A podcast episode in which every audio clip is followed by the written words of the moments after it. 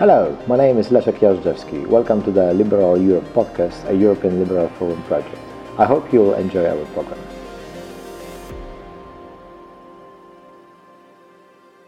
Hello and welcome to Liberal Europe podcast. My name is Leszek Jażdżewski and my guest today is Geetika Mantri, who, uh, before coming to Blavatnik School of Governments, being my fellow colleague here, um, was um, a journalist in India. And um, so, welcome, Geetika. Thank you for accepting the invitation.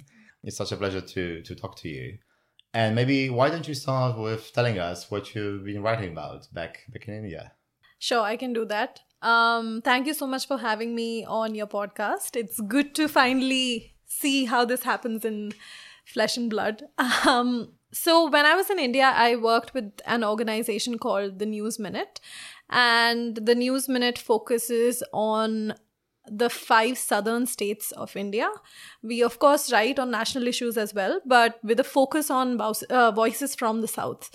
And I I mean, like eh, like every journalist, I think I just cast around a little bit uh, when I started off. Did a little bit of interviews, startups, features, this and that. But I think I finally zeroed in uh, on gender and sexual violence, um, and also like mental health. And these were the issues that I wrote on primarily. Did a lot of long form uh, stories as well, which involved over 1500 to 2000 words so much more in depth uh, in terms of research interviews narratives and so on so um, yeah the, these were my key topics of expertise you could say have you found that people as you as you progress in your writing kind of follow those issues more would you say that there's more interest in like gender issues now in india than it was like five six years ago Yes, I think there's definitely more interest in um, gender issues in India now. I think the scale sort of tipped, at least in my recent memory, in uh, 2012 when the gang rape happened in Delhi, which became like national and international news. Um, nationwide protests broke out. Uh, essentially, a 23 year old physiotherapy student was sexually assaulted by multiple men uh, on a moving bus in Delhi, which is the national capital. And uh, I mean, the details of the assault I will not go into because it's it's it's unnecessary and just too painful. But it caused massive protests throughout India. Uh, caused also the government to change the uh, change one of the laws to um, say that there'll be higher punishment, higher minimum punishment for rape in India and things like that. Um, I guess that was one of the key points in recent history where I think sexual violence and gender and women's issues sort of took the limelight and you know now and and it's not like sexual assault didn't happen in India before that and it didn't happen to that scale after that there have been of course many many incidents of gender based violence um, but I think that just stayed in public memory and it still stays in public memory. And since then to now, there are a lot more journalists who are interested in writing about gender. There's a lot of literature now that's more um, gender focused, even things like um, entertainment journalism, which is even film reviews. There's a there's a small portion of people and actors even sort of looking at entertainment and popular culture through the gender lens. So there's definitely more interest. I wonder, how do you feel that, um, like in everyday basis, the is women feel endangered by the potential of sexual violence? Is like the everyday reality, or just certain areas of you know so-called bad areas of the city or the country? Is like this is potentially dangerous for all women in India? How how how, how does it feel being a woman in India?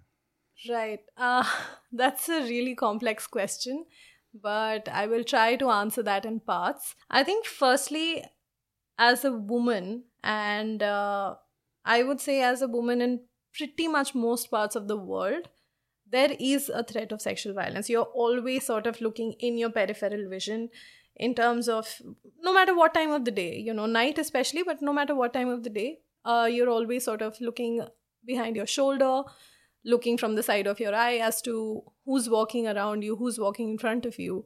Is there a shadow? Um, it's just part of how we are conditioned at this point not because uh, not only because sexual assault is a reality but also because sexual assault for a lot of women is um, you know we are conditioned into believing that is the worst possible thing that could happen to you. And and it is one of the worst things that could happen to you but for a lot of women and in a lot of communities it's tied to the idea of honor and purity which um, makes women fear it a lot apart from like the the violence and the uh, violation of it. So of course the the threat exists in india also um, in terms of the, if there are specific parts of india where women feel more unsafe i would say yes. There are certain parts and cities and towns and or you know even areas of certain places that you know simple things like that may not be as well lit um, at night.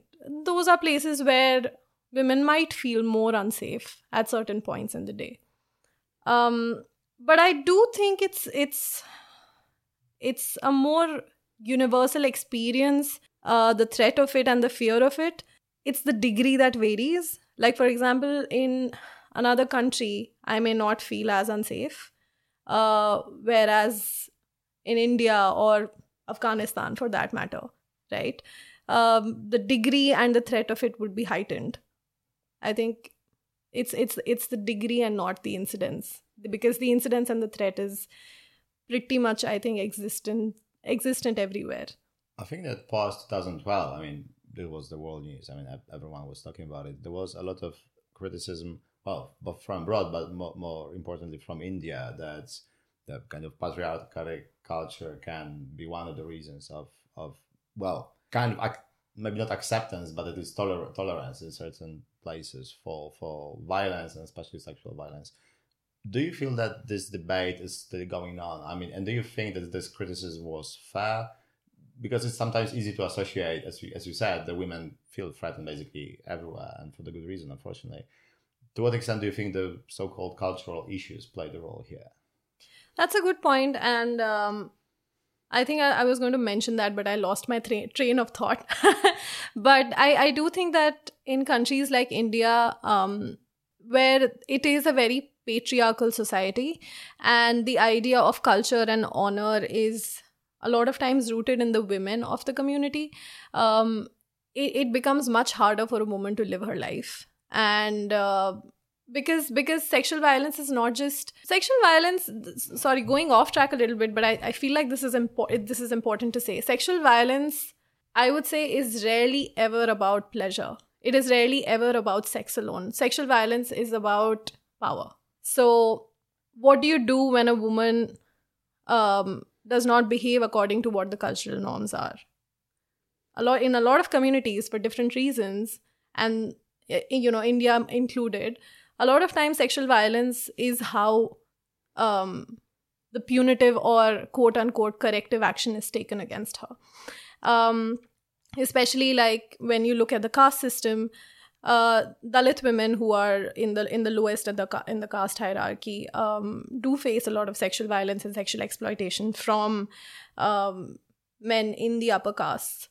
And uh, and to come back to your question in terms of whether culture um, and the the fabric of the society, which is largely patriarchal, how much role that plays, I think it does play a very important role. It does um, it does put more curbs on what is acceptable for women to do and not do, and uh, when that is there and it's very hard to push back against it the things i mean things are changing but not to the extent that perhaps a lot of us want them to.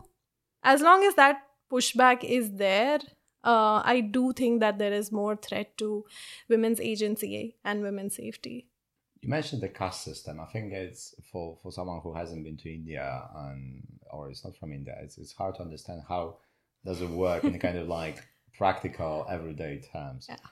Can you like describe the interaction from people who are from different castes? How is it known that people are from different castes. Like also like Britain is a very class society to some extent. You can tell by the accents, for example, um, by the conduct of people. I wonder if you if you can ask more, how would it work in practice in, in India? Okay, so the caste system is very complex, and it's, I mean, it's not surprising that a lot of people who have not lived with that day in and day out do not understand it. Um, and I would preface everything I'm going to say with the fact that I am a privileged upper caste woman. So, So my what's your caste? sorry, What's your caste? I would rather not answer that question. Oh, know it's uh, it's uh. okay. No, I, I mean it, there there are a lot of castes in India, but like that's besides the point. I am Okay. upper caste, and I, Okay. I, I I understand that I come from a lot of privilege, and uh, it's something that, especially being a journalist, you start being more critical about it, and sort of when you talk to more people who are from lower castes or who are from uh, Dal- who are Dalits, you sort of realize just the sort of things that you've taken for granted, um, which are not, which they've not been allowed to do. So the caste system is a system of social hierarchy, which is based on birth. So basically, if you're born to people from a certain caste, you are that caste. You like you belong to that caste. There's not really a way to change it, quote unquote. Like, for example, if I'm Hindu, tomorrow I could convert to another religion, right? Uh, at least on paper, that's possible. But you're, I mean, you're born into a certain caste and that remains your caste. So, there are multiple castes in India, and there's a lot of resistance to, um, say, marrying outside your caste, uh, especially when you consider that a majority of marriages in India, majority of matches in India are still arranged by parents uh, who also prefer that their children sort of marry, um, you know, in their own caste. So yeah, so it's it's not as simple as a class system which could be determined by income levels. Uh, it's more of a social system, but ca- class and caste in India do intersect because people who belong to uh, lower castes or people who are Dalits, for example, do um, I mean they they they face generational disadvantages. So it is often that people who are upper caste are also upper class, and people who are low caste and are also poor, and also face like socio-economic discriminations. So and it's not just the fact that um, there are these groups there's discrimination that is justified on basis of the caste system so for example there are multiple uh, uh, there are multiple practice practices in india which um uh, have you have you if you've heard about untouchability that would Yeah, yeah, but right. It will be good if yeah you so because so you talk about Dalits as well. I think yes it's good if you so explain. untouchability is a concept where um, you discriminate against a section of people um, based on the assumption that their touch is impure it's dirty and that's of course a very simplistic explanation that i'm giving. Um, so this would involve practices like um, disallowing them from using common resources like wells in a village like eating from the same utensils in a public in a community setting. Um, even things like you know you're not allowed to like you're not allowed to enter the house because you know you're you're a dalit and it's the house of someone who is from an upper caste. And in they of numbers, I'm curious how many you think assume might be Dalits in, in I think there was uh Dalits particularly I'm not sure because there's a caste census if I'm not wrong that is um that was supposed to take place. But I do think and these are these are very dated numbers they're not very up to date but I do think that 52% of India is not upper caste Okay. yeah is not from that uh, privileged upper caste sort of background. They are uh, other backward classes and lower caste and dalits. I think that's a 50 i mean and i i think these are numbers from like 10 years ago or something. I can check and get back to you. And untouchables would be like? Uh untouchables is not a caste per se. Uh, untouchability is a practice. It's a it's a form of discrimination that is practiced against uh, dalits so yeah i i, I don't want to make a guess no, but it's, it's it's like large. It's like the there's ten- a there's a tens of millions substantial yeah there's a substantial number of people who are affected by it right. yeah so yeah so the caste system finds ways in um I mean, it's not just something that is there in rural India, for example. It is very much in place in urban India as well.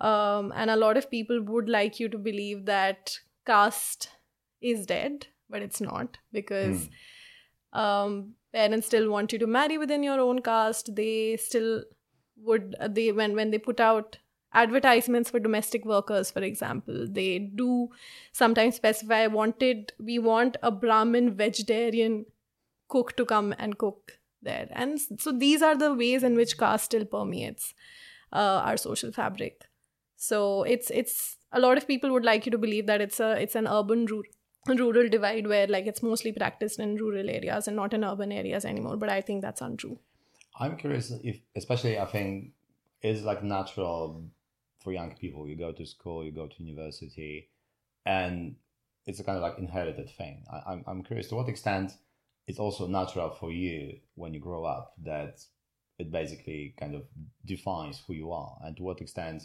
you try to transgress, or to what extent it's almost not possible because basically it wouldn't be appropriate or it's almost impossible. Uh, So, like, if you go to school or you have friends, would it be like people from the upper caste or lower caste, depending on which caste you were born, or would it be more mixed? But then your parents will tell you, we don't necessarily need this person to come to our house, for example. And then you, or would you also know? Because I, it's not me so very obvious. Like, would you know by the name of the person or by the way that you interact with this person that they are from different castes or by the way they look or dress can you i know it might be it might be very naive question but i think it's it will be very interesting if you can share it Right. Um, a lot of people can tell caste by people's surnames, uh, by their second names. Um, so that's one. And two, maybe this incident will give you some insight. Before coming here, I used to go swimming uh, every evening. And one time I was in the pool and there were this bunch of like three, four kids who were also swimming. And I remember just like taking a breath after a few laps and just like sort of being on one side of the pool. And this kid, I heard them casually ask the other three, four. She was just like, What's your caste? hmm. And I was, I just, I was so shocked because I, I mean, th- that's, that's not something that you want to ask. At least i would assume that's that's not something you want to want to ask because you don't want to judge someone by that. Um, if someone tells you if someone a lot of for example a lot of um, dalit activists are very open about the fact that they are dalits and they they they reclaim and they own their identity so and it's they, not like obvious to everyone unless I it mean, like i said it it, it depends because a Hmm. lot of people do have their caste names as their surnames and a lot of times um there are certain surnames that are known to be part of certain castes i know it's it's really complicated no, but no, absolutely. Yeah yeah I'm still so with you. So, so um, uh, uh, so a lot of times when you hear someone's full name right you you can sort of tell in your head okay this person is from that caste uh personally i i mean i don't remember growing up and thinking that but i know for a fact that there are a lot of people in my own extended family who have this knowledge and like who would ask for you know who would sort of make that observation when they ask for someone's full name in terms of whether you when when you're going to school and would you happen to be friends with people from your own caste i think that's that's a very interesting question because i think that shows how um how socioeconomic this is and how class and caste often inter- often intersect because if i'm going to a private school for example which Mm. has you know a decent to a hefty fees and i because of the generational privilege that i've had and the and the exploitation that my wealth is built on for example i'm able to send my kids to a private school um, a posh school. It's very likely that the other parents who also send their kids to the school also are upper caste and you know they they've been able to sort of capitalize on the gains of the exploitation of people who are dalits or who are lower caste. So automatically because you're in that school with people from similar backgrounds you will end up making friends from people who come from a similar socioeconomic Right. caste as you uh, uh, sorry socio similar socioeconomic Yeah. background as you, which would of course also include caste. Of course. Yeah, I, I, I, I kind of that's that's what what could be kind of suspected, right? It's it's uh, like also perhaps here if like you go to public school, that's how you how you how, you go through your life uh, in different social circles.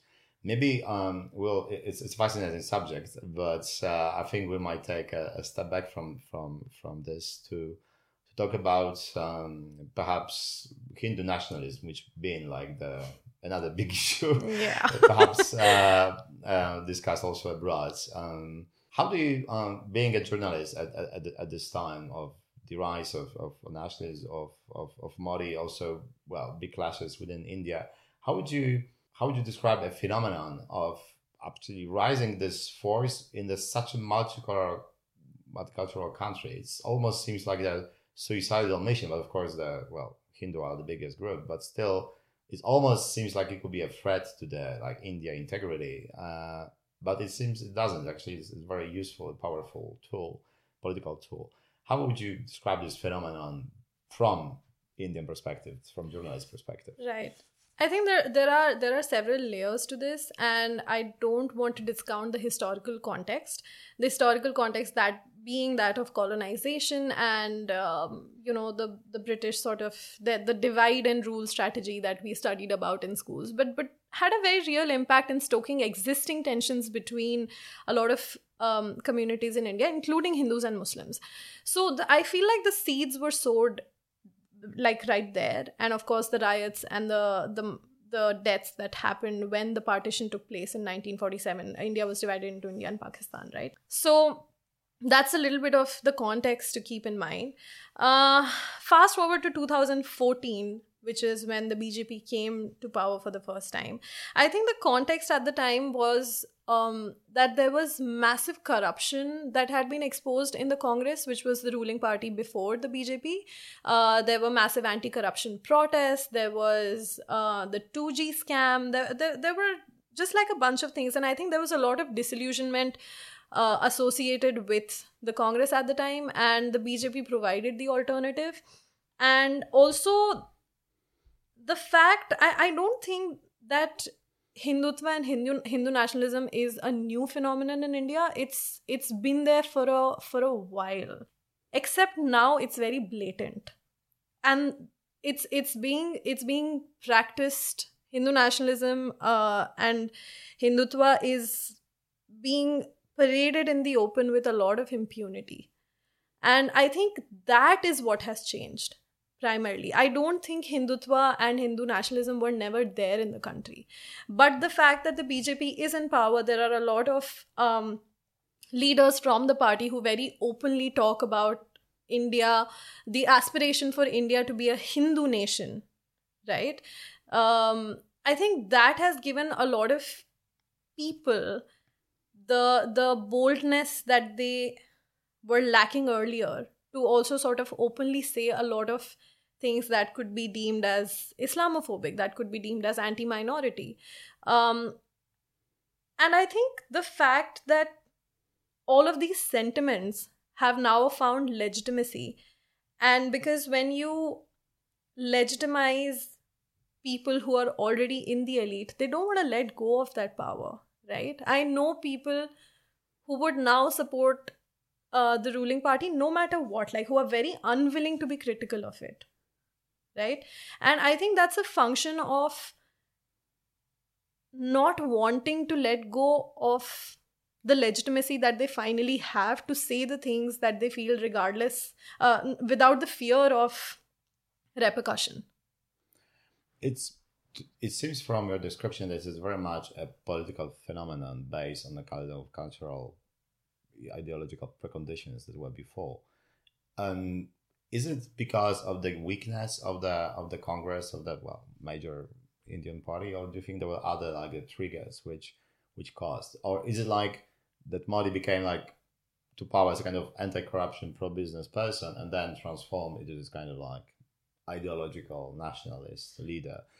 But so you think that it was actually this transition that now makes nationalism even stronger force than before, or do you think that maybe also something changed in the society before actually he came to power. So it was actually possible for uh, for him to, to dominate Indian politics. I think it's a lot of the things that you pointed out yourself. Initially, I think when in 2014, when Modi came to power, he was seen as a very pro business, pro economy, pro progress um, sort of agenda, which I think a lot of people were on board with, and even in fact even are on board with, right? Um, and I remember speaking to some people at the time. I was I was not working as a journalist in 2014. I was still studying, but I remember speaking to a lot of people at the time and having this impression that people are very glad that there's somebody who is looking out for us you know who is looking out for our growth our domestic economy uh, our businesses and so on and so forth. Of course the critiques were there but you know th- this was the sort of sentiment. And i think you're right in terms of at least the way i see it I think it did transform from there to like you know sort of slowly putting in these ideas and realizing okay people are responding to it. People are very keen on um you know brandishing the fact that mm, brandishing may be a you know an extreme word but very very mm. they're very happy to be able to sort of um wear the fact that they are traditional hindu men nationalists proudly on their chest because the person who is at the top of the country is doing that so why can't we so i think what the, your your analysis is not too far off from my own idea which is that i think it started off with the ideas of sort of anti-corruption economy this that and i think it just it it took root it took root at the time um not at the time i mean but but it it, it took root when the bjp came to power and then i think it just like burgeoned from there not to say that the bjp suddenly became like a hindu nationalist party it, has roots in the rashtriya swayamsevak sangh the rss which is a grassroots grassroots organization which has um, branches in all over india and which um, has very much been, you know, a, a, Hindu nationalist organization. So it has roots there, and you know, the BJP's sort of ideology was always this, but I think it was more moderate back in the day. I think the fact that it's so blatant and out there and uh, no holds barred now definitely has to do with the fact that they know that people are responding to it. They know that people are very much like, we don't want certain minorities in our country. We don't really want um, to have anyone else, and you know, we we we're we're okay with the idea of India being a Hindu nation.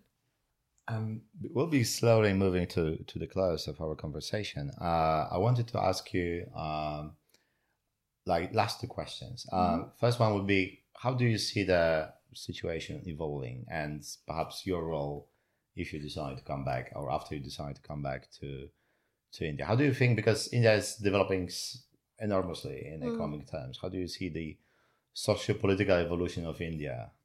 So um, I think in terms of in terms of what's gonna happen, I'm not I'm not the most hopeful person to talk about with regard to that because I think my views have been molded by my experience as a journalist and I have noticed that that there is uh lesser and lesser room for dissent. I have noticed that there is lesser room for independent media and I think that's a marker of where public opinion, or at least the public opinion that's actually out there in the public, what the authorities think that should be. Because there are a lot of journalists in India who, in the last 10 years or so, have been pulled up, um, jailed, uh, slapped with cases of sedition and defamation and this and that. So I think I think those are markers of a, of a society which is valuing a homogeneous um, nationalistic idea of a country more than plurality and more than you know the the right to actually um, be able to express dissent which is a crucial part of democracy so i guess the future in terms of what the social fabric is going to look like is i think quite fraught hmm. because there are rising tensions. There is less tolerance. There is lesser room to have uncomfortable conversations. And i'm not just talking in the public domain but in the private domain because i know for a fact that many people of my age um, even younger and you know myself included have found it have been finding it increasingly difficult to have conversations about politics in our own homes because the ideas of our parents and and their parents are very are, have suddenly found legitimacy in the idea of a Hindu nation, and they don't like hearing uh, that we think differently. They don't like hearing that we don't agree, and they don't like they, they feel very threatened when we express that this is actually not the idea of India that I want. So I, I think that there is there is a lot of shrinkage in terms of what sort of conversations you can have uh, in the public and private. Free expression and um, your liberties and values of secularism are under threat in India, I would say. But I think I also think that there's hope because there are a lot of people and a lot of communities which go about their lives without really looking at who's from what religion and on principle if they are from a certain community which is different to ours we're going to discriminate against them there is a lot of solidarity i think in um, in the common some of the common cultural practices that we have. And i do see hope there. I also see hope in the people that do continue to express dissent do continue to speak their mind and battle the idea that nationalism has to agree with love for the government. Because true nationalism is actually love for your country. And that if you love your country why would you not criticize your government? Right? So i think That's that a very good point yes. Yeah so i think i do think that there is hope there but those voices could use a little more room. And the last question and the short answer from you being a journalist being here in oxford in uk in europe what are the stories that untold stories that should be told here about India that you don't see and maybe you would like to see? I think the I, I think the idea that India is not just an oriental land of I don't know spices and inspiration porn and poverty porn you know we're it's it's a place where there are a lot of people who by the way speak great English because a lot of people here sometimes are shocked that you have brown skin, you're from India, but oh my god, you speak such good English. Well, yeah, I was colonized by you guys for 200 years, so you bet. Mm. but um, I think the stories from India that are about people who are doing really good work for their communities in ways big and small, right? Like, they don't even have to be activists and lawyers. They could be people who are restoring rights of um, tribal communities, people who are working for Dalit rights, people who are, you know, just doing just doing a lot of work, even though it's an uphill climb. Because because of the reasons that I just told you about. So it's not just a place where where you know you hear a certain kind of music, you eat spicy food, you eat um, you you there's a lot of heat and there's a lot of diversity. It, it is it is a place where people have incredible stories to tell. There's a lot of pain in the history as well, but I think there's a lot of there's a lot of solidarity that has come out from in between a lot of people from different kinds of difficult situations as well and i i do think that those stories can be amazing to tell and hear I think we just got one of those stories here. Thank you so much for going, being so open and and gentle, and uh, also moving beyond the stereotypes that that we might have here. Thank you so much for being at the podcast. Thank you so much for having me. That was the Liberal Europe podcast, Untold Stories series. Uh, I'm Leszek Jażdżewski. Um, please tune in in two weeks' time, in a week time for Ricardo. Until two weeks, goodbye. You can find this podcast on Spotify, Apple Podcasts, and Stitcher. And if you like what we are doing and want to help spreading the liberal values, please give us a five star review and share with your friends.